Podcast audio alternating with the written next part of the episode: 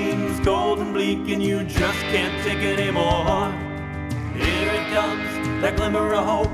A light shines through the door. It's a hopeless show. With Aaron and Rohit, whoa. It's a hopeless show.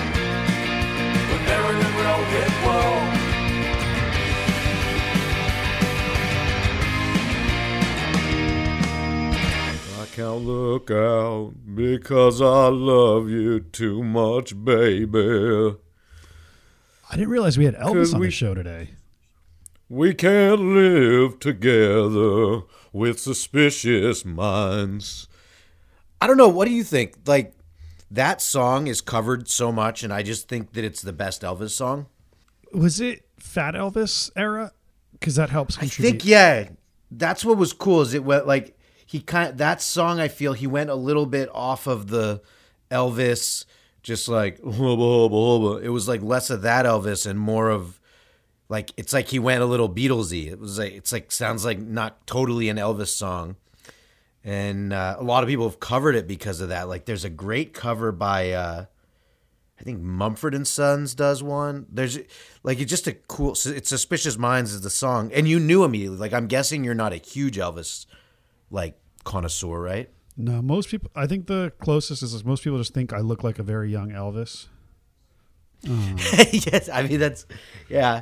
You look like Elvis meets Brad Pitt Exactly. With with a really strong tan.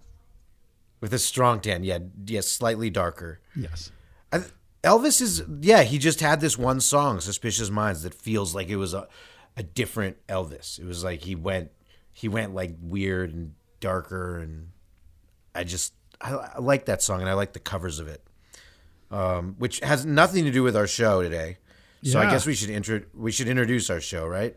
Yeah, welcome to episode 48 of the Hopeless Show. How's that? I'm uh, that was good. That was uh you know what? It gave me like my mind was feeling suspicious though. Is it really episode 48? Um I think so. Okay, I'll go with I think so. I yeah, think episode is the 48. new- Yeah, cuz the last one was 47. Whoa, which means the next one will be 49. That's Yes. mind blown. uh, today, so today we have an amazing uh, two guests. They are the founders of Eye to Eye, a national education organization, and the um, David Flink, who uh, came up with this concept, I believe, in college. Is uh, was just named as one of the CNN heroes when they do those CNN hero specials. He's a CNN hero, so they will be joining us to talk about uh, how they perceive the change in education and what we need to, what we need to keep doing to change our education system coming out of COVID and how uh, we all need to be given a fair chance. Which, Rohit, do you know what this ties into? I don't, Aaron. Well, we are starting uh, a movement, a social movement here at Howling Wolf Productions. And it's not a movement for us, it's a movement for you. It's a movement for everyone. It's called the I Am Able Movement. And it is about bringing voices to people who struggle with non with uh, invisible disabilities. And we're doing the little square where you can put on your Instagram, I am able. And if you go to iamable.info, you can see all about it. And it's about empowering people who've struggled in any way internally. Could be mental, could be that you have some sort of disability, ADHD, dyslexia, you're on the spectrum, whatever it might be. And uh, and we want everyone to shout loud and clear that they are able, that they have abilities, that they're proud of their abilities in spite of their struggles that they've had in their lives. I think that's fantastic. And and when will this be uh, going live? It's going live like by the time people are listening to this it will be live. The right. the beginning date is May 25th. So yeah, by when you're listening to this episode, you will be able to go to iamable.info and get your square, put it up, shout your ability, make a little video. There's it's all very user friendly and simple. Make a little video that says what you're proud of that you can do, and you can also say something you struggle with because it's all about this is all about positivity. I'll talk about it a little more in the show, and that's why we have David Flink and Marcus Soutra on the show to uh, talk about what they've been doing in education because it all ties in to as we come out of this pandemic to bringing to to going past the divides to things of positivity where people can say scream out loud that they are able and they are proud of who they are and what they can do as opposed to the system size focusing on what they can't do Love that. I love that. And, you know, and Aaron, wherever I, as your co host, can help and join with that, I'd be more than happy to. Um, well you'll be putting up a square and doing a little video and uh, being proud of who you are because you are uh, i mean you're perfect but maybe if you dig deep you'll find something I'm sure we can get there. I'm sure with enough digging, we'll find something. That's uh that's yeah, because that's uh, the in terms of news from the quarantine, and I'm glad we'll get there with you because I mean, there's there's got to be something. I haven't found it, you know, in all our years of friendship, I haven't seen one thing that is a flaw of yours, but. Uh, I know that you're able to do so many things, so you can definitely talk. You could do like a 20 minute video just about how able you are with so many things. Yeah, I can just, you know, continue to serve as an inspiration to all. Um, so, you know, if wherever you could use me, Aaron, let's do that. But I think, um, yes, I, I'm sure, I'm sure I have more flaws than I have unflaws, whatever the opposite of a flaw is. Strength, I guess. But um, yeah, we'll, we'll we'll dig down. But regardless, really excited for that initiative for I am able. So why don't we Yeah. kick off our first topic? And Aaron, this is an interesting one. So Yeah. mayor of Miami, Francis Suarez, he wants to quote unquote turn Miami into an unwoke, pro Bitcoin tech billionaires paradise. And here's why I'm hopeless. I don't want to move to Miami. But that shit sounds awesome. I was about to tell you, about to say just that. That the problem with that is it's Miami. Yeah. And uh, well, let me try to bring you some hope because I've been to Miami. And many, I've been there like for a spring break, I think, once in college. I've, and I've been there for work. It's a fun place to go for a few days, and then it's such a like showy city where it's all about like the chains that you're wearing and the money you're spending and the cars you're driving and I just I mean this is coming from someone from LA but I can't stand that I was just of about to say. I was like, yeah but but can I just as uh as uh my friend I, I think you could say I'm not that type of person no, you are not. and no it's just not me. I don't like the showy like i say uh if you need to be showy first check yourself in the mirror because who are you really? So Like, who are you I flexing love that- for? yeah who are you flexing for? Right now you. The answer is right now you. I'm showing you because i worked out worked out this morning so i feel pretty buff. Me too. but you did too. Ooh, we're Yeah. both i mean so we're going to be starting an offshoot oh yeah they're big. And uh, we're going to be starting an offshoot podcast called the uh, yoked list show where we're going to tell where we're going to be telling everyone how you can get yoked like us. The the trick is to do um, you know push-ups with your knees on the ground um, and um, you know pick up like those Dasani water bottles do three reps on each arm um, and then just tying my shoes you know that that that that's a good exercise because you know I'm kind of winded after each time I do each shoe but and drink lots of green tea. I'm drinking green tea right now. Green tea is is the energy of champions. But but actually, if I may just pop in with this, let's put the Miami thing on a pause really quick. I actually have been working out, I think, five days a week now, and I've generally been allergic to exercise um, for most of my life, and it's because I got a rowing machine, and I like I've never enjoyed exercise until now, and it's just like and it's really because what's happening is like you're doing these 15 or 20 minute sessions and you are just staying in rhythm with that instructor they're moving down a place. You actually are seeing some progress of where you're going physically in that river or wherever it's on the big screen. Um, the machine's called Hydrow. It's a really cool sort of like it's like the peloton but of rowing machines. And i uh I've been riding that, and uh, yeah, it's been getting me to like you know work out and I enjoy it and I actually look forward to it. And I and mornings are hard for me, but I've actually been like exercising in the morning, so I, I feel I'm a changed person. So I just uh, I feel good, man, and I hope that uh, you found something you love too because I didn't know it was possible. Yeah. Yeah, I lift my cans of green tea. Okay, yeah, yerba mate, green Yeah. tea, yeah, Yeah. no, but I That's think, yeah. and and I and congrats on that. I'm proud of you, and I, I look forward to seeing this machine because it sounds cool. Yeah, yeah. Come over and try it out. It's pretty. It's pretty fun. Um, but I'll, back to uh, Miami. Yeah. So the hope is so just because this mayor said that they're going to be the place, I feel like Miami's kind of the opposite of that place. What I hope, my hope in it is it's just an idea. It's not necessarily going to happen. I don't really see Miami being that place. I feel like Miami maybe he came up with the idea and i bet another city or two jumps in on that because miami it just doesn't seem like like what's that one hotel or what i just don't see there being like you know the rooftop of the bitcoin hotel and people are drinking $35 martinis and uh, a lot of uh, you know it's like arm candy and cars and and then like yo dude did you see uh did you see where Ethereum's at today? Yeah, bro. It was like it's like Yeah. at twenty seven fifty, man. Like uh, it's just like Miami, and it doesn't feel like it's that.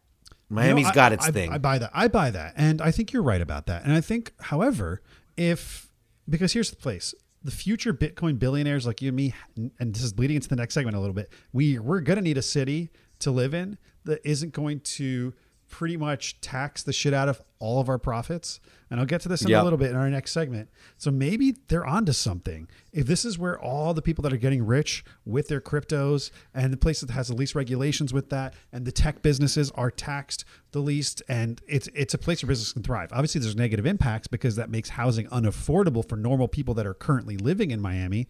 Um, same thing that happened to San Francisco and Silicon Valley once tech blew that place up. But I do think that technology was constantly moved to places that allow it to grow and prosper. And California has not been doing that over the past few years. Even we turned down, even like we didn't have to put a competitive offer for uh, Tesla to put their enormous battery plant that was lost to Las Vegas. You know, thousands of jobs were lost and billions and billions and billions in revenue were lost because California wouldn't budge. So I think maybe my hope is kind of a combo of what you're saying is maybe it's not even going to happen, but if it does happen, maybe this will get other cities and even California itself, where you and I live, to open their eyes and treat business a little bit better, but at the same time try and find ways to progressively help people that are getting priced out of living because there has to be a, a, a blend between the two. So I think maybe that's hope. It's good progress. Maybe it'll move us forward.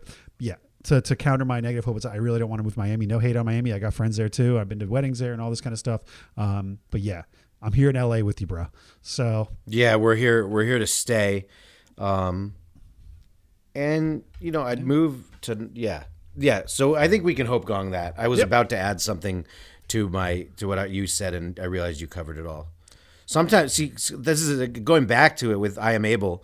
Rohit is so able to answer his own problems that he doesn't need me, and This it makes me feel lonely. You help me get there. That's a thing. It's just Ah. I vocalize them and I steal your thunder unintentionally before that you get a chance to, to then say it. So apologies. Well, I'll hope gong it, yes, good. and then I'm also gonna throw a punch. Nice. just because punches are thrown. It's fun to throw punches. I'm like that Rockies fan. You're the Padres fan from last week. Um, last Oh, that was dope. That was so good. We hope all you listeners got a chance to check out that that clip. Still, it's amazing. Yes, it was so good. So, and we're gonna get to sports injury too in a, in a little bit later in the show. But why don't you kick us off with uh, something that is just sweeping the nation? It's sweeping the world. It's the pandemic of money. Crypto watch. Now, Aaron. Yes. I think you have a thought, and why don't you kick off how we're approaching this segment? Like, what, what what's on your mind right now? So what's on my mind is Rohit s- sends me sometimes very generously, very generous and kind of his uh, offers. Sends me something to get or like switch like a coin into another coin. He says, "Get this." So the thing is, when he does it every single time, and I don't want to be like, "Dude, you've got to help me. I can't figure this out." But every single time I cannot figure out how to get the fucking coin. Like it's impossible. And uh, he sent me one this morning, and uh, well, actually, he sent it I believe last night, and I was so uh, focused on waking up early to do my three hour workout that I was asleep. And I wake up, and instead of working out, I have to figure out how to get this coin. and I cannot for the life of me figure out how to do it. Dude, it was 6 a.m. I'm sitting on my phone and I'm like, wait, what the hell? So I have to move. I don't even remember what it's called already. Musket coin or something? Yeah, musket coin. Yeah. Musket coin. So he's like, you got to get this. And here's their white paper. And you go to this site and then you're going to pancake it. Because then once you pancake it, then you clue coin it. I, I don't even know what all the words were, but it was like, and I tried like four times, could not figure it out. Then I downloaded another app that I had turned. It turns out don't need, but I used it. Then, then Rohit had to send me two videos that I had to watch of how to do this to get this coin, and then by the time I'd figured out how to do it, I thought I did it right and immediately thought I'd screwed up and just thrown the money into the sky. But then it did show up in this other wallet that wasn't the one that I was intending it to go to. And so now I have it. I have this. I think I have 8 billion of these things. Yeah. Because, yes, you can get 8 billion of these. What they'll do, I don't know. Uh, but I just feel like you I, and please keep sending me these recommendations because one of us will one of them will make us billionaires but and i wouldn't want you to be the only billionaire because then i'd like No. you'd have to pay for everything of mine Yeah, and billionaires need billionaire buddies. Like you, you Yeah. can't be a billionaire on an island. I mean, technically you can, because if you're a billionaire, you can buy an island, but you don't Yes. want to be on an emotional island away from your other billionaire buddies. And Aaron, you and I will become billionaires together through crypto. Yes. by buying really weird shit coins um, with absolutely zero knowledge on how they work, or why they work, or why they're good, or even how to understand the metrics around it. But this is what you and I are going to continue to do. Uh-huh. we will but can you just give me some hope because i just and it's going to continue you have to keep sending me these and then i have to i'm going to always get confused Here's the hope. I'm just as confused and I do the research for you. So that way Oh. I save you time and then you just have Yes. to follow the couple of videos. Yeah. So that's your hope, man. I'm doing the hard work because I'm just as confused as you when people give me these tips. And for the listeners out there, it's not as easy to go on Coinbase. Um, which is the biggest crypto uh, sort of trading app, and just buying like Bitcoin, right? Now, a lot of these coins, or almost all these coins that Aaron and I are talking about, but not recommending. We are no way recommending this to any of you. This is us just discussing our follies. Um, we have to go to um, a sort of another app called Trust Wallet, which then has a browser within there, which then has all those these smaller exchanges in there. And these coins aren't even listed on those exchanges in search. You actually have to have this long code, which you then enter, and then it pulls it up. And sometimes you have to use different versions of those sub browsers to pull up those coins. And then you have to take other existing coins, bigger coins, then transfer them once to an exchangeable coin, which you then transfer for this. It's like really an involved process each time. But once you do it a couple times, you kind of get the hang of it. It's just a matter each time we find out one of these new coins, they're on different exchanges and it's one of these different um, places that you have to swap it. And it's it, it is quite a complicated process.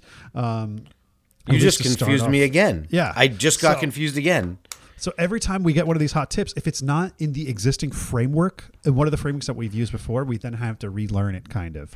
So the one that the muskets, uh, that was the coin that Aaron and I talking about. Um, you know, I have nine billion. He's got eight billion. So if it hits a dollar this weekend, which it's you know it's nowhere near a dollar, um, it's like point oh oh oh oh oh oh oh oh oh oh one five or Yeah. something like that. So um, it's not a it's- lot We if it hits a dollar this week, it'll be really great because I'll have nine billion, Aaron will have eight billion, and we'll be really happy.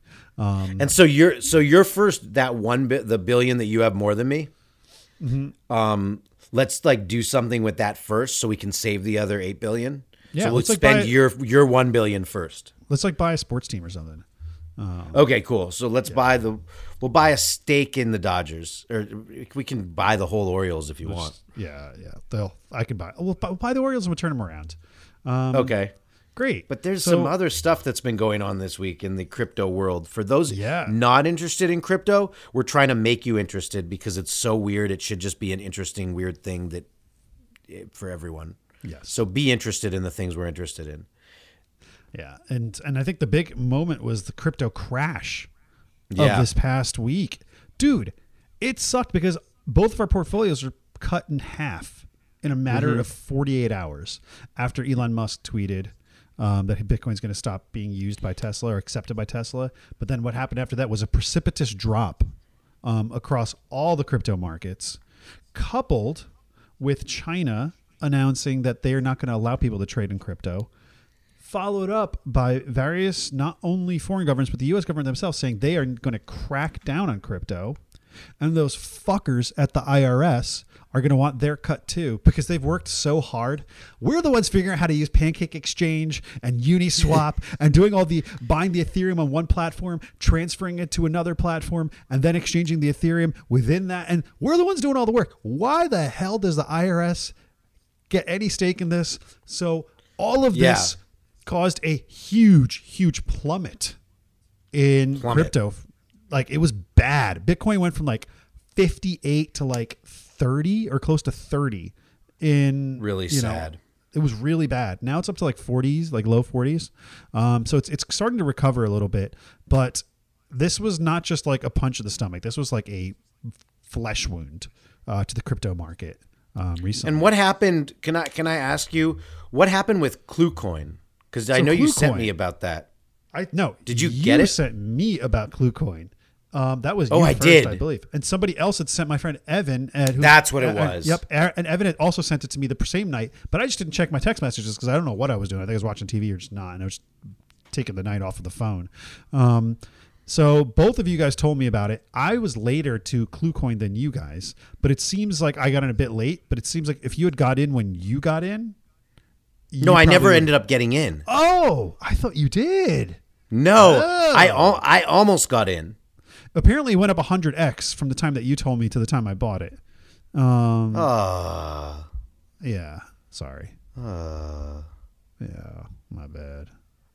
Uh, this is this is the most hopeless I've ever felt on this Yeah, show. sorry. um, I don't know what's 100. Was that the was- one where you had to buy it in a weird way too, like Yes, through yes. pancakes and stuff? Yes, yes, you, yes, yes. You had to do it through Pancake Swap. Um, and there is a new um, sort of social browser uh, or sort of social platform called Lunar Crush. Um, L U N A R C R U S H, which is like an analytics platform. You can sort of see like what what the cool cryptos are coming up and not, and it's it's got a lot of it. It's got all these like rising shit coins that you can like take a look at. Both ClueCoin and the other coin that we mentioned, Muskets, are not even showing up on there yet. They're like not even hitting the platform. Um, I think ClueCoin is probably going to be added soon, but these coins have not hit any sort of major trading exchanges, so it's going to be really hard to sort of. And the vo- the conversation volume is so low. Regardless, I threw. I just took the money that I lost on 420x um, which I'm glad that you weren't able to buy, which is something I think we may have talked about last week along Yeah. with Cum Rocket. But I put money in 420X. I lost 80% of that money. So I just cashed that out and I just transferred that into ClueCoin.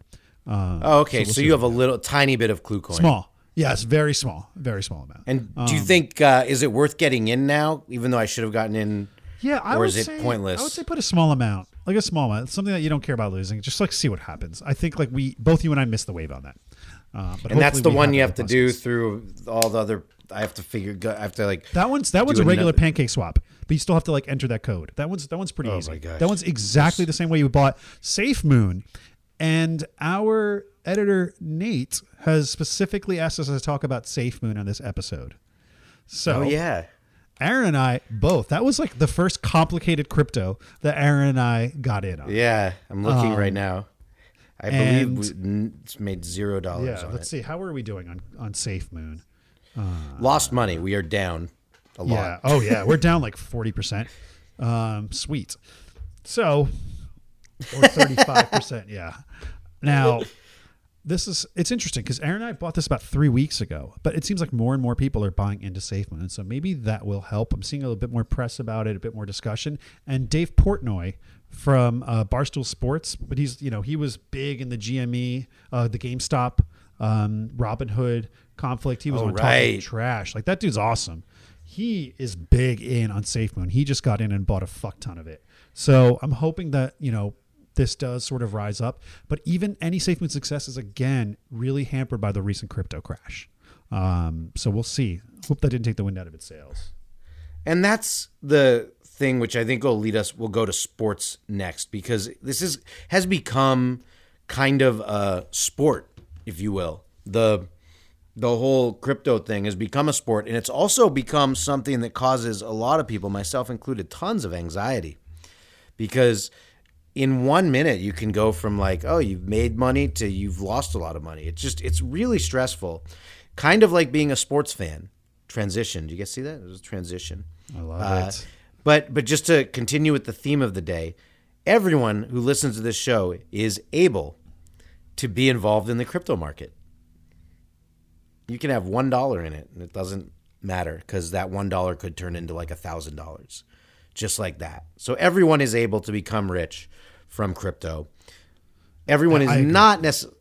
You agree, and everyone isn't. Yeah. Is, and let me try to interrupt you one more time. Sorry, so you agree, right? You. I agree, and actually, should add a quick note. It crypto is possibly the return of the middle class. So because it's giving everybody a chance to get in. But anyway, please continue. Well, that's actually I like that what you just said there. That gives me a lot of hope. Um, that- I'm gonna hope gong that because that's just Nice. the return of the middle class would be beautiful because it's gone. Ready? Yep. So, with that, so another thing that people are incessantly uh, fanatics about is sports, and I know you have something that you're nervous about in the sports world in our sports update. Sports, sports, sports, updates of sports. sports. Yeah, man. Yeah, right. right. I love sports. All right. So, what do you have to say, Rohit? So what I have to say is that for the first time in like a decade, my near almost nearly decade, the Knicks are back in the playoffs. And I'm a big Knicks fan, and it's been really hard to watch them for the past nearly 30 years. Um, you know, we had we lost the NBA Finals in 1994. We lost the NBA Finals in uh, the 99-2000 season when we got our asses kicked by um, uh, the Spurs, the Latrell Sprewell era. And since then, the team has been absolute trash, having made the playoffs like once since the year 2000. Um, and it's been a brutal, brutal, brutal uh, streak. And we're expected to go into this year just as another rebuilding year because all we do is rebuild. However, we clinched the number four seed in the East, and we have a playoff game this Sunday. I am so excited, but the part I want to talk to you about, Aaron, is like I don't know if I'm ready to be hurt again because I wasn't expecting us to be good this year, and is this something? How do I prepare for this? Because this, I this could Who are you- hurt more than not making the playoffs. I'm shocked the Knicks are good. I mean, the, the Knicks really shouldn't be good. Who are you playing? Uh, Atlanta, and we're at Okay, home. they bare they barely have a an NBA team. Um, so so you're playing the Hawks, who really don't like no one in Atlanta cares about the Hawks. They're like the least popular NBA team. They I don't think I think that the that COVID is making them feel better about their crowds because their crowds are at least similar to other crowds because they draw so few people to their games. so they don't want it to open up to full capacity because if it does, then they'll look like the Hawks again. So I think you could beat the Hawks just because the Hawks are just such a lame franchise. And now, in terms of feeling hope, the Knicks are not winning the NBA championship. We all know that. If you can win the first round, I think that would be a win. So I would try to just think, take small steps. First, just go for it because I'm a Clipper fan, right? So I've never had any joy in my basketball life ever in my entire life growing up. Never have I had joy. We've never made it to the Western Conference Finals. So we haven't the West making it to the Western Conference Finals. And for those who aren't sports fans, that's the the series right before the NBA Finals. We've never even made it to that. So for me, just a playoff win is exciting. Two playoff wins is exciting. Winning a series is exciting. And so I would f- put your headspace in the headspace of a Clippers fan and just look at every victory as a win for the franchise going forward. Because you basically have been like the Clippers for 20 years. We've just been the Clippers for the whole Clippers, all the Clippers That's time. that's true. So that's my hope for you. I, I think the odds of you winning the NBA finals are like zero. So I wouldn't keep that in your head. Like, not to be mean, not to sound desolate, but I mean, decrepit and, you know, just flat out mean, but you have zero chance. Oh yeah, here's the thing. I'm a Baltimore Orioles fan. The last time they won the World Series was in 1982. I was like barely, uh, I was like not even a year old. The last time the Knicks won the the NBA Finals was in 1973. So that I that was nearly 50 years ago. Um, so I don't. I mean, fortunately, I've gotten a few Super Bowls out of my Giants. Um, but uh, in terms of most of my sports, I expect no. And I think you're right. This is a good reminder. Expect absolute failure, and anything beyond failure is a plus. I think it's the same advice I gave to you last NBA playoffs. Um, yeah, and then the failure happened immediately. yeah. All right, I'm ready for it. I'm ready. I'm ready to be hurt because I expect to be hurt. Great. Exactly. And then if you're hopeful. surprised, you're surprised and then like then you can feel happy and you can do a little happy dancing and Nick and, dance. and even if they lose, it's just at least certain things will always stay the same, and at least there's comfort that not everything in life is changing and different. So that's good. So it'll be, yeah, keep me grounded. And and so keeping with that theme of the uh like teams that are just the most depressing team ever. Uh so my hockey team cuz my my mom's from uh from Toronto, right? So I grew up and went to some Leafs games as a kid, which was really cool. Uh and my grandfather was a Leafs fan and so I follow him from afar. And the Leafs are that weird, depressing hockey franchise that hasn't won a Stanley Cup since 1967.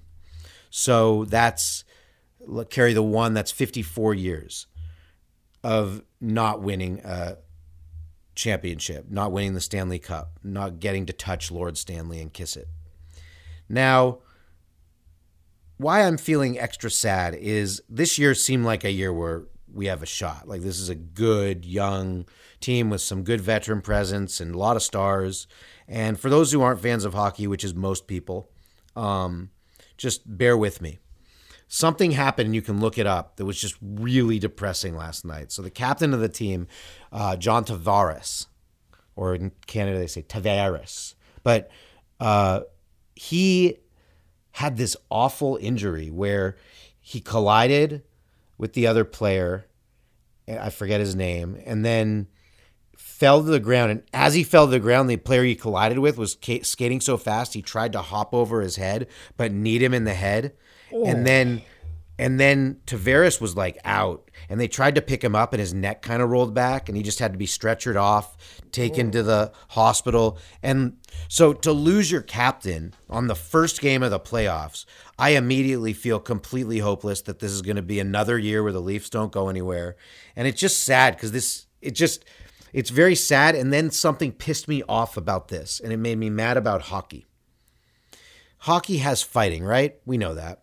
There's Yeah, people amazing. brawl in hockey. It's amazing. But there's a time when it's stupid. And this was a time when it was stupid. The guy whose name I'm now forgetting, one sec, I'll pull it up. Oh, right.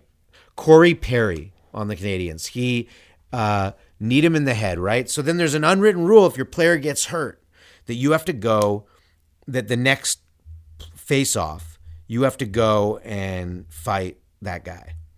Now, Perry just felt awful about it. Like he didn't try to hurt him. And he was really concerned about what happened. And the and Tavares is an all around known good dude. Like there was no intention here, but he li- literally had to huddle with the guy he was facing off against. And they you saw them say like, "I guess we have to do this." I mean, I don't want to do this. I'm feeling terrible right now about worried about his health. But I guess when the puck drops, we have to just fight each other. And you could see them both saying, I guess we have to do it. All right. and then I guess we got to do it. And so then the puck drops and they immediately fight. And you can tell they're like so uninto fighting, but they each throw a punch or two and then they get to go to the penalty box. And I just thought this is so dumb. Like, you know, there's there's playing the game and then there's when real bad shit happens. We didn't need a fight there. We needed people to just keep playing the hockey game and try to get through the game because it was uh and the Leafs lost of course because it was uh because it was so painful like to watch and I just think that is the dumbest and maybe I just think it's the dumbest unwritten rule that like that you they had to go fight. It's like their brother went down and you, they got to fight. Yeah, you know what though? If anything, I respect them for upholding the integrity of fighting in the game. They did what they had to do because if those guys didn't fight, it might be a slippery slope where we stop seeing fights in hockey, where people start to say, "Oh, we don't need to fight," and then they like, we do not want less violence in the game. Um, so I think these guys were taking one for the team, and I think you should be proud of their service and what they've done for the greater sport of hockey. Whoa. Well, I, I, I. All right. So to, here's to violence. Yes. Cheers to violence. Cheers to violence. Uh, can't fully find hope in that, but I. But what I do say is, at least they were able to fight, tying in the "I am able" movement again. At least they were yes. able to fight. Uh, and so, speaking of able, now can we jump into this awesome interview? Let's Are you ready for it? it?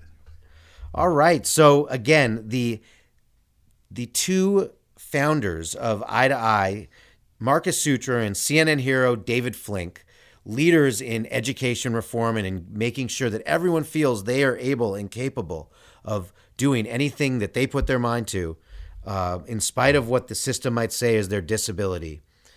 The leaders of Eye to Eye, David Flink and Marcus Soutra. Here we go. It is so great to be here with David and Marcus. These guys are leaders in the education community.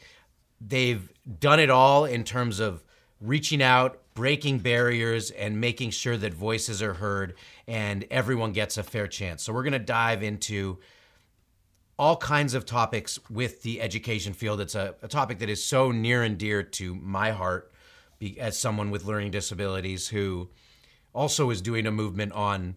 Uh, on, on giving voices to education. So, uh, to education, to kids in education, to people in the education field. So, welcome, Marcus and David. It's so great to have you. Thanks Thank for having us. And uh, so, David, I'll start with you and put you on the spot in an embarrassing way because uh, you were uh, just recently named a CNN hero. And this is four or five years after I believe you were a GQ Man of the Year. So, talk about what it's like to be the most vain member of this conversation. no, no, talk about I mean those accomplishments are incredible. So so being a CNN hero, what how did that come about and and what was that like before we dive into the past a little more? I, I, I will have to start by saying uh, thank you for having this space for us and for this community. Um, I will happily answer those questions uh, but I have to say, people may not know, right? Like, Aaron, we go back um, a while, you know, and, wow now, yeah, long, long time. And you have always been somebody who creates a lot of hope in our world with the stories you tell and the places you hold voices. Um, and then obviously you bringing people together is part of the magic of the storytelling. So I just want to say thanks on behalf of everyone here on the screen so, Marcus, I'm speaking for you and the entire Eye community and everybody tuning in. It's been a real gift. Um, and I can connect that to these two wild points in my life of recent. Um, the CNN hero moment has been uh, amazing for Eye to Eye and a little humbling for me. And, you know, a couple years back, the GQ Man of the Year thing. Um, and, you know, I firmly believe to the extent that any of us are heroes, it is that all of us are heroes. Um, and Marcus will be the first to tell you uh, in the early days of Eye to Eye, uh, I actually shied very much away from those places where I could help to tell a larger story. And what I've realized is over time, you know, people who have the least, um, who are on the edges, are often um, lacking the ability to to get their voices heard. And I think if we've learned anything during this pandemic, when cracks have become canyons, the way you get the voices out of those canyons is to listen. So I, I, feel lucky that those two spaces, GQ and CNN most recently, have given me a space to to share the voice of people who learn differently and the intersectionality of those voices. I'm a I'm a white guy who has an LD. That is one part of a much much larger story. LD touches all of us in a variety of ways, and even you know I think all three of us can share a little bit of our LD stories, and that will only be a very small sliver of the larger journey that is learning. Um, so yeah, it's been wild. But number one person who got me to these places is on screen with me, and that's Marcus, my best friend, Eye to Eye's president, um, and the person who keeps telling me every time I freak out before these moments, "You got this, Dave." Um, 100% would not be on this screen or anywhere in magazines or on the news if not for Marcus. And so let's go right to Marcus and put you on the spot. You are uh, the other half of this operation. That it's a collaboration. You have so many people who make it happen. You're the other half of this brainchild that's grown eye to eye to what it is.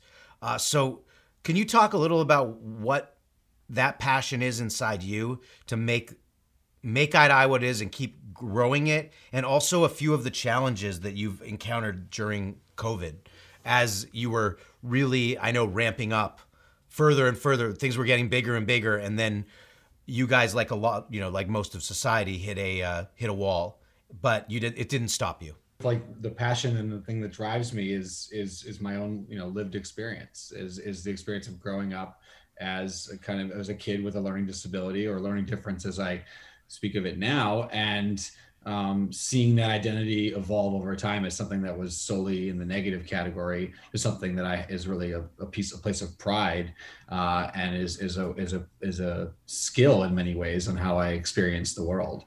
Um, so my experience really started out as the individual recipient of a broken education system, and then I began working as an educator uh, in that system and saw my my lived experience as a way to create more empathy for other students and how they learned um, to just and whether or or that was like students who learned differently or students who were struggling with something else. Just this idea that like empathy is one of the most important tools in an educator's toolbox um, because students are coming to dave's point coming to your classroom with a whole host of things. Um, you know i remember a student early on who was like who we were like, oh, you have to like, you know, we were talking about using a computer to like type his essay. And he like pulled me aside and said, I'm actually kind of living in my parents' car right now. So we don't have a comp- access to a computer. And, you know, and it was just like complete those kinds of little moments that you have. It's like, like whether the student had a learning disability or other struggles, like having the empathy to understand where your students are coming from. The very first time I told my students that I was dyslexic, uh, because I couldn't spell anything on the board or read out loud or any of the things that us dyslexics kind of struggle with. One of the kids in the front row of my class, the front seat, and gave me a high five and said, "I'm dyslexic too."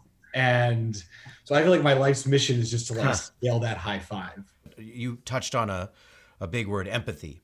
It's something I think that's been lacking a lot in our society, in our country, in schools. We need more of it. Uh, another word that goes with this is uh, disability. Disability has a negative connotation to it.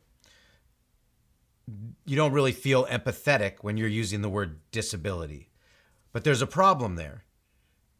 To, to dig into to an issue that I think is going on, there's a, the problem there is that our system, our government, is set so that people, if you say you have the disability, you get extra advantages or extra or money or treatment in uh, the school system. So it's almost like you need that money. So you need to feel less, you need to be less empathetic to someone's view of themselves by using a word that's can be viewed negatively in order to get proper funding. Uh, so I guess I, I'm curious both your opinions on that and that word because we're doing it a lot with uh, with our I am able movement, and we've always said we are all disabled, but the dis is distant, which I'll get into more. But I'm just curious what you think of that because it feels like they clash. Cultural context where I'll start um, around that idea of disability. I, you know, again, the reason why we've known each other for so long, Aaron, is because you are leading a movement to change the culture. And so, you know, I, I feel strongly, um, and you heard it even the way Marcus described, going from disability to difference. There's a privilege in being able to go from that one space to another. Um, and being able to describe something as a difference does, in fact, change the way the system reacts to you. But I don't know for you, but when I got my dyslexia label, it was with a whisper. And when you whisper it in like this quiet context, like it's a secret that nobody should know, you are literally passing on shame in that moment. What if, in the same way, you shouted it from the rooftops and you recognize that we are one in five people and uh, the whole community came out. I was like, "Welcome! It's one of your identities," you know. And I think the better way that we as a society can get at the disability problem of culture is what we're doing right now. Just telling our stories, understanding better that we have a myriad of stories and we have a variety of different abilities. Sometimes those abilities come with weaknesses and sometimes they come with strengths. Sometimes they're both. My dyslexia is definitely both. If you gave me a spelling test right now, I would fail. If you gave me a creativity test, I'd, if such a thing really exists, you know, I'd do pretty well. Um, and then in terms of the structural piece, I mean, I think we just have to name that schools were primarily designed without um, sort of thought of the variety of people that would come through the front door. And so when we talk about the varying levels of resources that are given to kids, um, all kids who are not built specifically for those systems, it's a fight towards equity. I actually tend to use examples of folks from our physical disability community space because I think that they're more tangible for people maybe who are listening who don't know this journey. If a building is built with steps and you're a wheelchair user, the extra uh, resources to get that person in a wheelchair up those steps is a ramp. They're not asking for more, they're just asking for equity. If we built all ramps, they wouldn't have to ask for more, and nobody would either. That's what's sort of exciting to me when I think about how that looks for my invis- invisible difference.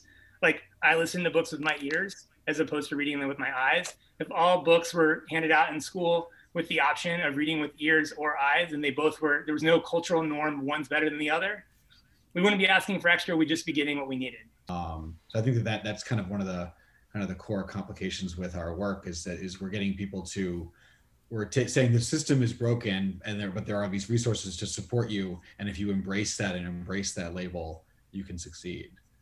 And you still have to adhere to the system in some ways until we truly break down the barriers and make it so that it's just there are always ramps as you were saying. As if there's always ramps then uh, as a as a metaphor for all of this if there's always ramps then we've broken down this movement and this barrier this this whole thing to be just accepted as everyone learns different. Some people have learn outside of uh, a specific box that our system has created and that's totally fine because there's a ramp for everyone. And a lot of what we do at eye to eye is build those metaphorical ramps. I mean that's constantly the innovations that we've been working on for 22 years. Um, and i think because we learn differently we've been iterating every time a new problem has come. And I know we'll get into COVID in a minute, but probably good to do like pre-COVID, which Marcus, I'll turn back to you. Um, we've just been like, okay, we got to find a new ramp. The context changed. Um, let's do it. You know. So anyhow, Marcus, do you want to like share like some of the some of the, some of the ramps we've been building for the past couple of years? Yeah, I'd love to just like what's this like give the the person who knows nothing the like the the eye to eye journey like how you've gone from you know, an idea to what it is today? Sure. Sure. So we're an organization that is for and by people who learn differently. So David and I both had this lived experience. We have proximity to this, and that is that, along with research and years of, of learning, has informed the way we run our programs. And what our organization does is we build community for people with learning disabilities. At the end of June, we're doing an advocacy day, a day of action with National Center for Learning Disabilities, where our students our high school and college students are actually going to speak to Congress members of Congress and senators um, to be able to sh- tell them exactly what students who learn differently need. When you bring up uh, what you know with congressmen and being involved with the the government to to get that change going further, which I think is a huge piece that we need in society. How have you seen that relationship with what you're doing and what you're advocating and what we all try to advocate for. How have you seen it grow or have its ups and downs and be a roller coaster from the time Eye to Eye started to now uh, in terms of opportunity and possibility? I both of you, David first, yeah. I mean, I, I, I, am sitting here thinking about two worlds. You asked from the time we started to now, and I'm like, how about from the time we started till pre-pandemic? And then the entire world that's happened in the past year and a half. And I feel like I just have to start here because I actually don't want to go back to the world pre-pandemic. The, the world pre-pandemic wasn't great for kids who learn differently. So I don't I'm not like aiming to go back to that. I think we have an opportunity that we've learned in this pandemic. We've seen the best and worst of society in some ways. I mean, obviously, this has been an incredibly hard time for everyone and the hardest for those who had the least. But at the beginning of the pandemic, as an example of where government, I think, went wrong, and I don't know if folks listening in even know this, but people who have IEPs, which are, you know, or have diagnosed learning disabilities, have rights within schools. And when the pandemic hit and everybody went home at the beginning, right? And suddenly all of our students were virtual. Many schools across the country started sending home waivers to families, asking them to waive away their rights. And if it was not for the fact that Eye to Eye and others played an important role in mobilizing young people, particularly, to talk to their elected officials, and ultimately, you know, this practice stopped, you know, we could have seen a complete regression to all the progress we've made over the years to just holding those rights. So that's, you know, just focusing on a very small piece of time, but a really important thing that's happened um, during this pandemic that if we had gone the wrong way on that, decades of work could have been eroded. And with the you brought up the now and what we're ha- what's happening now. There there was something that I felt was a big deal. Um, it's that the most powerful person in the world, the president of the United States, has a disability and is open about it. And if you see that President Biden having a disability will be a benefit and what that could be going forward. Um, I don't know if David, you have a thought or Marcus? Yeah, I mean, I think if you think about just just take the inauguration for just a minute, like when things began, like the you know January twentieth, when the the first day of the presidency, you had someone who has you know I would say he's in our learning differences club uh, as someone mm-hmm. with stutter and, and, and struggled academically in school and has that and again because of that had that empathy right um, and then you had the person who spoke right after him the poet laureate Amanda Gorman, who also has mm-hmm. a disability and is a member of our community. And just kind of, I think the entire country stopped when they heard her for the first time. And now she's on the cover of Vogue and just like an incredible example of the potential of people with learning disabilities. Um, you know, I think like, you know, I, maybe I'm harping on it too much, but I do really feel like the things that made the difference in the last year around COVID was resiliency and empathy. And you know luckily i think people with learning disabilities like we kind of have those we have to develop those skills in a really really unique way to be able to just like to get through school or work or whatever it might be. Um and so one other word I'd, i think i'd add is is persistence. Um persistence feels like maybe it's part of those words it just feels like persistence too uh that that we don't give up and you know, for mm, me, there was a line that was actually lifted in the CNN piece that was my the happiest part for me watching it was that they got this one line. What I like about the learning difference community is that it allows us to love across difference. When I look at eye to eye being active in, you know, half of America, both red and blue states, you know, being the through line learning, but being different in so many ways and finding a way to love across that difference because it's about learning. Like for me, that feels very exciting. Um, to the point of this moment in our time, yes, I think this administration has put some things on the table that weren't put on the past from a resource standpoint. You know, Aaron, it wasn't that long ago you came to our largest convening. So you actually saw this live, right? Uh, yeah, Brown. Yeah. And I, I, don't know if you want to riff on that at all, but uh, as somebody who's, you know, I appreciate you started off talking about, you know, your own affinity in this club. And uh, you were there to inspire, but, you know, what was that like for you hanging out with a couple hundred people, all from different places in the world who had that similarity of LD. Because that's what I think, you know, is about community. That's the community is everything to me because the community should be everyone. So it doesn't mean that it should be people who have one type of disability. It doesn't mean that it should be people who have disability or don't have disability. This affects everyone. And it's actually why we're doing on May 19th, we're starting this I am able campaign where everyone should put up in their in the box on Instagram or Twitter or Facebook, I am able. That's simple. And it's based around this concept of we are all disabled, but you take the dis and you you put it in the distance so it's really we are all able. We all have abilities. We all have things we're not good at. And being in that uh, room and in that Brown community where we were uh, Brown University community and getting to speak to and talk to all these but these these eye to eye uh, the eye to eye community, the kids and the parents. I felt right at home. It was just a beautiful feeling to feel right at home and to feel accepted and wanted with the words that I had to say. It it was like we need to have this be everywhere. I think if we can just lift that uh, speech you gave and maybe we'll share it on our graduating differently, uh, that'd be perfect. Uh, I, I, couldn't agree more. And you know, again, to the pandemic, like I just, I, this is, there's got to be hope in this show. So I'm going to give it here. Like that event you described, Marcus and I, in our own world pre-pandemic, could never imagine doing it not in person. And the pandemic hit, and the two of us cried for like a minute and it's true. We literally, I remember calling. We, yeah, it was more than a minute actually. And then we did that same convening virtually. Um, and I don't know, a couple hundred people from across the country zoomed in the same way that we had done it. But like that event was really hard to plan from a technical standpoint. You can imagine getting people flying from all over the country. Also, the carbon footprint on the world, not great.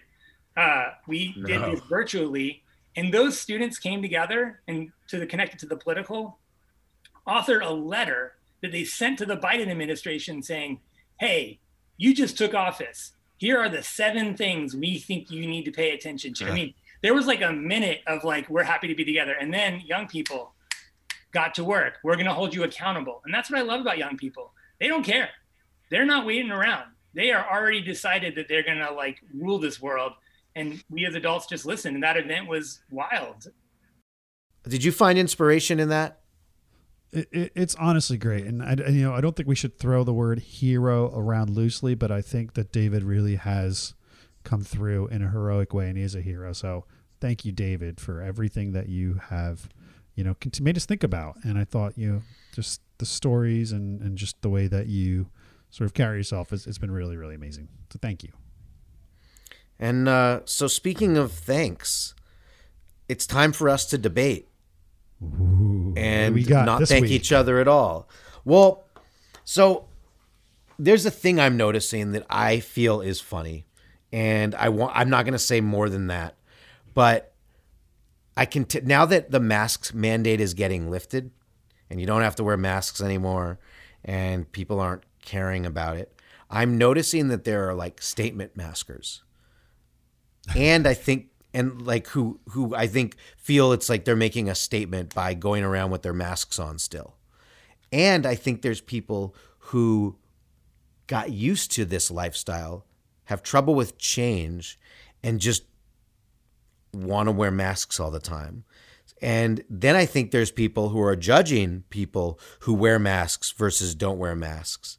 So I guess throwing it to you before I say some of my opinions uh, what do you think of people who are walking around already vaxed, wearing masks? What do you think of statement maskers who do it because they're making a like political statement? What do you think of uh, of people who don't just seem to want to get back to the regular life?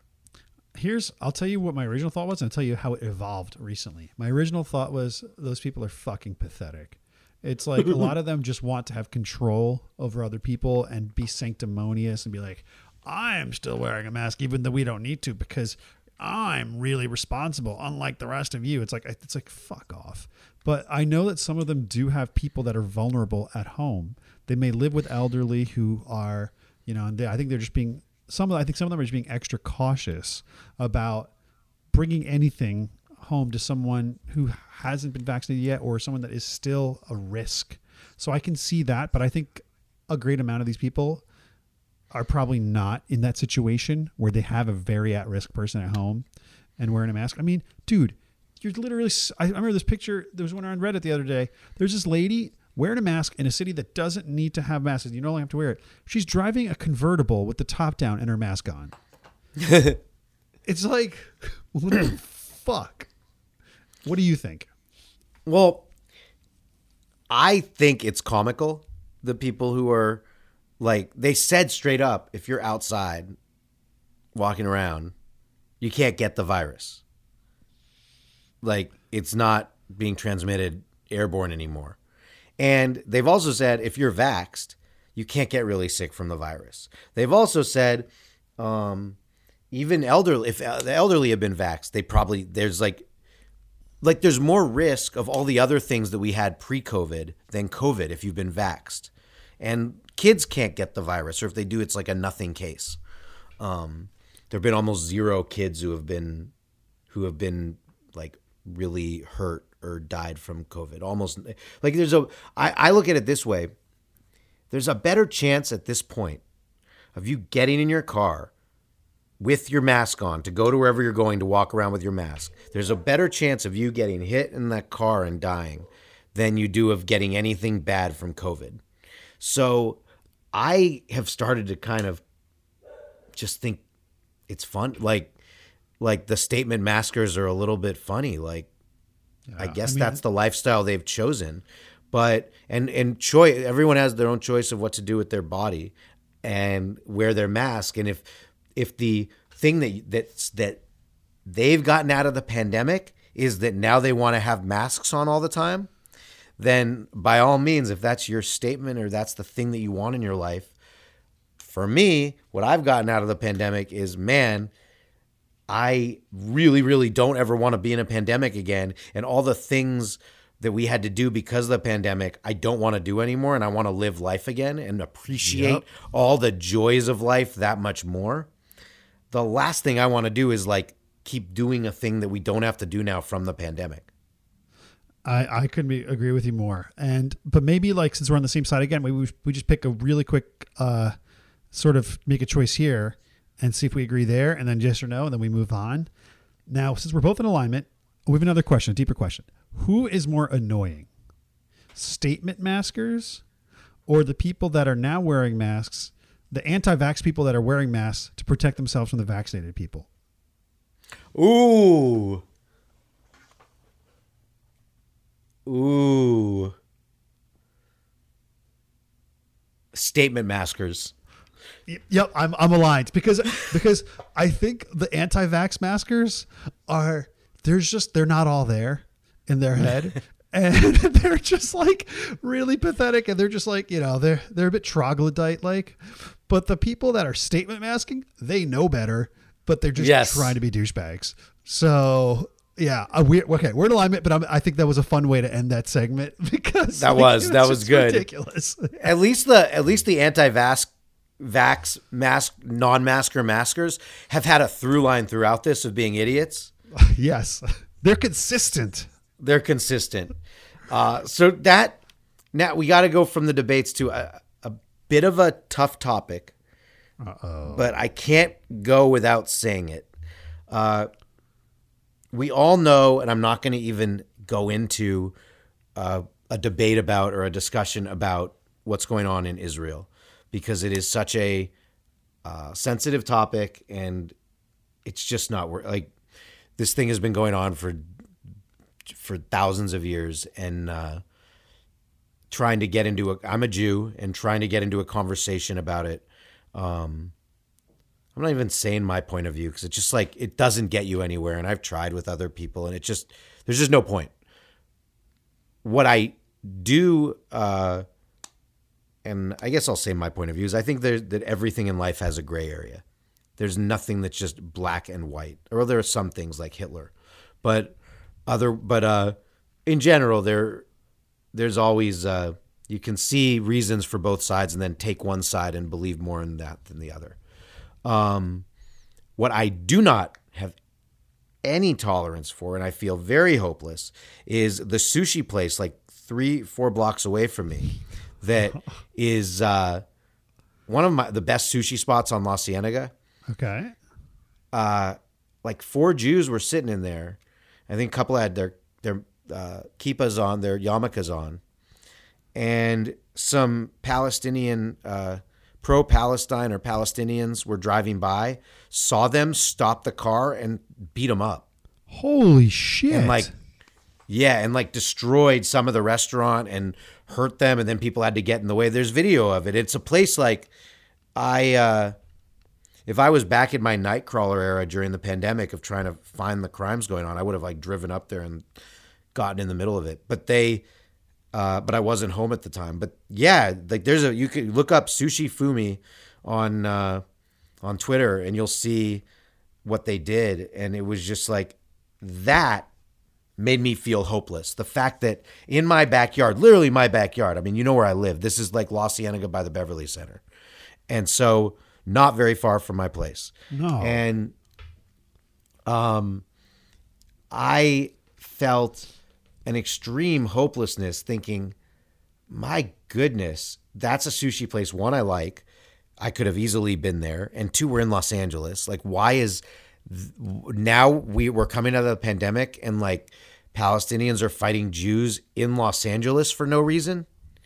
Like, that just made me feel hopeless. And if I was there, I'm not one to have a uh, censor when something I see go bad is going wrong. I would have definitely been involved. Yeah, Like, I, I don't said, doubt like- that for a second. You don't watch injustices happening if they're right in front of you. I know that of you.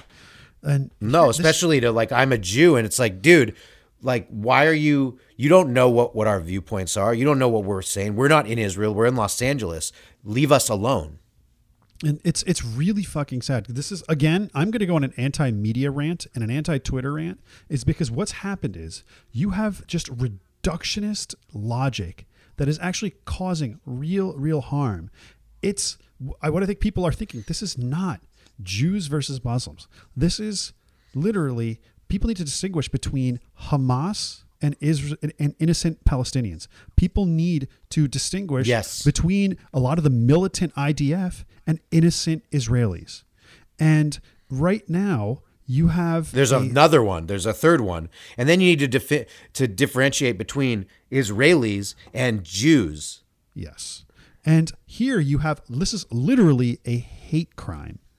And this is something that is just I- mean, I am really sorry that this happened. It's it's and I think that right now we have literally politicians that are going on Twitter and taking sides and but just adding fuel to the fire. And again, most of these politicians would probably and the people that are supporting the people I bet you these guys that were attacking these these Jewish guys that were just sitting there with the yarmulkes just eating sushi, I guarantee they could not point out Palestine on a map. I guarantee you they do not understand any of the nuance of what's happening. And I think we are just in, in, in, a, in a space and time where people are so quick to jump on issues to get their own social clout. And in the name of justice and social justice, really, they just want to have a loud voice so it can be amongst the other loud voices. And it's pathetic. And you have this news media that is running away from nuance and intelligent reporting and is just reporting on these same idiotic tweets and that's what's been the news and that's what is causing so much of this anger and violence outside of the West Bank and the Gaza Strip. And this is which is just uh, in, Yeah. it's in, it's just disgusting. fuck all the Rita Skeeters out there. Fuck all the Cornelius Fudges and the Dolores Umbridges. I'm going to make more Harry Potter references each week, but these people are literally that I hold them very responsible for a lot of these hate attacks that are happening here in domestically and this hate violence and hate speech. It's insane. I've never seen more anti-Semitism in my Instagram feed or in any feed in my entire life. Unprovoked anti-Semitism. And it is Well, Unbelievable. The last like four or five years, it's been more than any time in my I mean, life. But especially over the past couple of weeks, this is like this is like also this is anti-Semitism coming from people with like blue checks, people that have a responsibility and actual calls to violence. But that's again where it seems like right now the tech industry is not going to do anything about that. So it's it's No. really it's really sad. Um, so I'm sorry to hear that. Um, if any hope I may bring to this, is I think there is going to be a breaking point eventually. It's it's you know the whole like first they came for the communists and they did nothing, then they came for this and then you know like that whole um, Yep. line. Then eventually they came for me and no one was there to to protect me. I think it's that I, I think people are starting to realize that the, the technocracy that is ruling our language and ruling our world and this causing these divides and really amplifying them. I think someone's going to be held accountable really soon because at this point it's it's it's hitting more than just the conservative people that voted for Trump. It's hitting innocent people like that are just being Jewish, just hanging out, and it's Yep. fucked up. So, yeah, Well, that's why, um, again, tying in the I am able thing because, and that's really one of the reasons. And I didn't know this would be happening when we were do, getting this all going, but we have, have so many divides in our country and in our world, and they spill over to other countries as we're seeing right now with uh, what happened right up the street from me, and I hope that some of the landscape can start to change and maybe there can be a little dent with what with this I am able movement because we need to lift people up and show what show people what they can be proud of instead of just constantly on social media pitting people against each other. And that's the goal of what we're doing here is to, we got to break these divides and we have to rise above uh, what we're spewed at to hate each other for. And show what we're able to do in a positive light show what we're able to accomplish in a positive light not show how we're able to spew hate and be just mad at each other and commit acts of violence and then promote those acts of violence on Twitter and social media why don't we use social media to promote some positivity here and i guess that's uh, the way to combat what you're talking about Yeah, I, I agree. And you know, and I think another thing to keep in mind is that most people do not feel this hate. Most people, I think, just want people to be happy and be okay, regardless of what their religion is or where they stand in this. And it's always, and we have to keep reminding ourselves it's the loud ones, it's the obnoxious ones that are a very small minority. And I, and I have trouble remembering that all the time too. But I think, you know, if anything, they are the ones that are the smaller population doing this, and it's not everyone. And I hope it stays not everyone. So And I guess with that, yeah, I do too. I mean, amen to that. I hope it's not ever. I I, I believe, I believe in humanity, and humanity will pre- prevail. And uh, so, speaking of humanity, is it time for hope in sixty seconds? it is. It is. It's perfect time for Hope in 60 Seconds. And you have both of our topics this week. So let me set up the timer. And while I do that, as a reminder, this is a segment where Aaron and I will bring some hope to a topic in one minute. He'll explain it to me, and then I'll take some time to give the answer. And let's go. So there, uh, it is coming out now that people want to splurge. the The pandemic is ending, and people want to splurge. People want to be hedonistic. People want to live life. I tend to go in that direction as well. I want to do the exact same thing. I want to do that. And what I am feeling hopeless about is trying to figure out where in the world to balance life going forward. And there's a big article on MarketWatch about this. Um, that people just want to spend their money now and get rid of it and just do things. So how how do I feel hopeless about being able to ever find balance going forward of just wanting to do everything? I think that here's how, you find hope. Let's just say, like, this just for number's sake, you spend hundred dollars in a year on this entertainment, this splurging, on an average year. Last year, we probably spent thirty dollars, right? So mm-hmm. I think go splurge. We have half the year left, and I think if you average out to, and you spend, I don't know, in in instead of spending hundred this year because there's less time, we're finally opening up, and you're spending seventy. It's more con- concentrated for the rest of this year, but you earned it, right? And you're still spending less than usual. I think it's absolutely okay to treat yourself after this. Do not just go back to normal, celebrate. We don't you will never be on your deathbed looking back and regretting the times that you treated yourself and you had a great time with the ones you love and your friends, especially after coming out of a two or a year and a half lockdown. I think that there should be no no uh, resignation on your face about that. Okay, cool. So I'll uh, keep my yacht. Yes, keep the yacht. That was a little bit longer. I'm sorry I took this such a long explanation, but let's start the next one. I like it though. I feel hope. I'm gonna just go do things. Uh, the second one.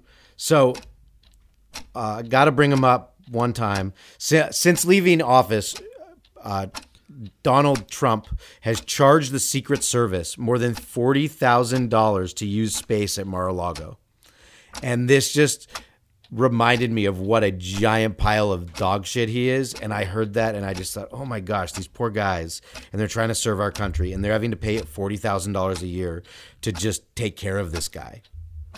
So I actually saw the same headline and I thought it was actually kind of hilarious. I mean, the dude is a troll, and as much as he sucked, I miss I miss the trolling on a national level. And I mean, the same guy that tweeted. Do you think he even knows what trolling is? I don't even think he knows what I it think is. oh, he's literally he's a troll that got picked a house. I mean, the same guy that tweeted, "I have never seen a thin person drinking Diet Coke." Like that is just Oh, yeah. ridiculous and hilarious. and I know the dude is banned on Twitter, and I know he was not a good president, but. God, having a global leader tweet shit like that while holding the most powerful office in the world, there's something that was fucking awesome about it. And fuck Twitter for banning him because that was we we lose No. out on those hits. We're losing But out on banned. those hits. No way, man. no, like no hope gong. No hope. I am not hope gonging Trolls that. have to be protected. Trolls are a sacred treasure and a national institution, a global institution. We must protect trolls Okay. at all costs. Do you think Donald Trump ever knew he was a troll? Oh, because I don't at knew- all. He knew he was pissing everybody off. He knew exactly how to push buttons. I mean, the dude's been an entertainer. He's been in TV. He's been in business for a long time. You know, you have to know. There's honestly, there's nobody that has actually manipulated the press more successfully than he has. He turned every headline into himself. Like he is, he's a media genius. He is not a presidential genius in any way. He's actually probably not even a regular genius. He's not even a stable genius, but he is a media and a communications genius. And even though he can't talk properly or type properly or say things properly, he there's I don't know of any public figure that's been able to manipulate the media better in my lifetime or in history, and we have to at least acknowledge that brilliance on his end. And that dude, could, that, that dude could tweet, man. Um, so It's probably I'm hap- true. I'm happy he's out of office, but goddamn, I miss his Twitter so much. It is Twitter has not been the same since he left. Rest No, I mean we're we're also not having like Capitol riots and stuff, so that part's good. But I am with you on that. That even though he can't maybe complete a sentence, he was really good at sending the most atroc- atrociously, disgustingly crazy treat. Oh yeah, and just like calling people in his own party, like Lyin' Ted Cruz, and just like all the nicknames for people. I miss that so much. So Lyin' Ted, Lyin' Ted. What was it? Uh, Shifty Schiff. Yeah. oh my god! And he even got like racist, like like what he was calling Pocahontas. Like, Pocahontas. Like holy crap, Yeah. man! This is oh, this is the president. And that was a special, it was a horrible time for many people. But that Twitter, that timeline just on Twitter with those tweets was a special time we will sadly never see again in terms of the hilarity of the president of any country. So, Well, all right. I feel I feel hope in your joy. yeah. Donald Trump was the best Twitter user in history. Um, And so I, I guess you know we, we haven't brought him up in a while, so it was felt like the right time. Yeah. Uh, and so we just uh, to wrap up the show, we have uh, submission, uh, a submission and one hope fulfilled. Um, The submission is uh, from Andrew in NYC. Oh, what was Aaron? What was your cryptic post? My cryptic post about something coming in two weeks is the I am able movement. Go to iamable.info. That was the post was saying that in two weeks we are having a positive movement, social movement coming, and a coalition of all these organizations coming together to make a difference in in how people are raise up with their abilities and and uh, that you can't say vulnerable without also saying able. So it's okay to be vulnerable as long because you're also saying what you're able to do. So Andrew, that's what, what I was cryptic about, and now I'm not. Now it's be loud, be proud about who you are and what you're able to do. and be able. And uh, the last thing is a UFO update. Yeah, and this is just an update. If you guys, for you listeners out there, remember I was talking about UFOs um, that were spotted on um, off the airplanes, uh, off of the fighter jets off the Atlantic coast um, in Virginia Beach. Well, what's happened is it, there was just a 60 minutes episode, and they were uh, from last, this past week. They were talking to the pilots. They've released even more footage, and literally the f- and the footage that they showed, they were saying we have no technology. We know of no human technology that can do that. This is stuff that I'm so happy. I never thought we'd see in our lifetime. Actually, not and this is not stuff that's like on X Files or anything like. This is like a legitimate news program that is with literal legitimate government employees going on record publicly with footage of UFOs. I'm so happy we are not alone. And um, yes, Aaron, when we become um, musket uh, billionaires, Yep. we are going to buy our own UFOs. It's going to be amazing. All right, so we're gonna own UFOs and we're gonna troll people who think that it's they're aliens by being like the fake UFOs. Yes. Yes. I love it, and I, Yeah. I, I never ever had a doubt that there's life on other planets, Me either. But I just love the I think- proof, man. Love, love the and no one's freaking out either. That everyone thought, oh, if they let it be released, then people, the, our society will freak out, and no one's freaking out. People aren't even noticing. They're more mad about like a tweet by Elon Musk. Yeah, I mean, last year we had you know that crazy election. We had the pandemic. We had murder hornets. I mean, we had all, we went through a lot of shit in the past year. Everybody's like, "Oh, aliens? That's not even the top of the list." So, which is really hilarious. So, No, um, yeah. Anyway, well, that's a good way to end. It's a good way to end the show. yeah, I feel good. I feel we, we brought a lot of hope, and um, and I think next week we will continue to do the same.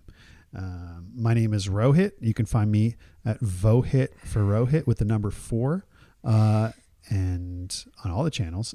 And my co-host is I am the Aaron Wolf on all social platforms, and also uh, if you go to We Are All Disabled or I Am Able on all social platforms, you can find the movement that we're talking about, and uh, also the Hopeless Show on all social platforms, which we're actually starting to use again. So you should check those out too. So. All kinds of hope, all kinds of positivity. We hope everyone has a wonderful week. And until next week, we are going to now go try to get become billionaires by buying another yes, coin. yes. Hopefully, the next time you talk to us, we have um, we're just swimming in a giant vault of gold coins, each of us. Um, the acoustics may be bad for our show, but it'll be worth it. Well, we'll be podcasting from the UFO we bought. Exactly, it'll be great. But until then, stay hopeful.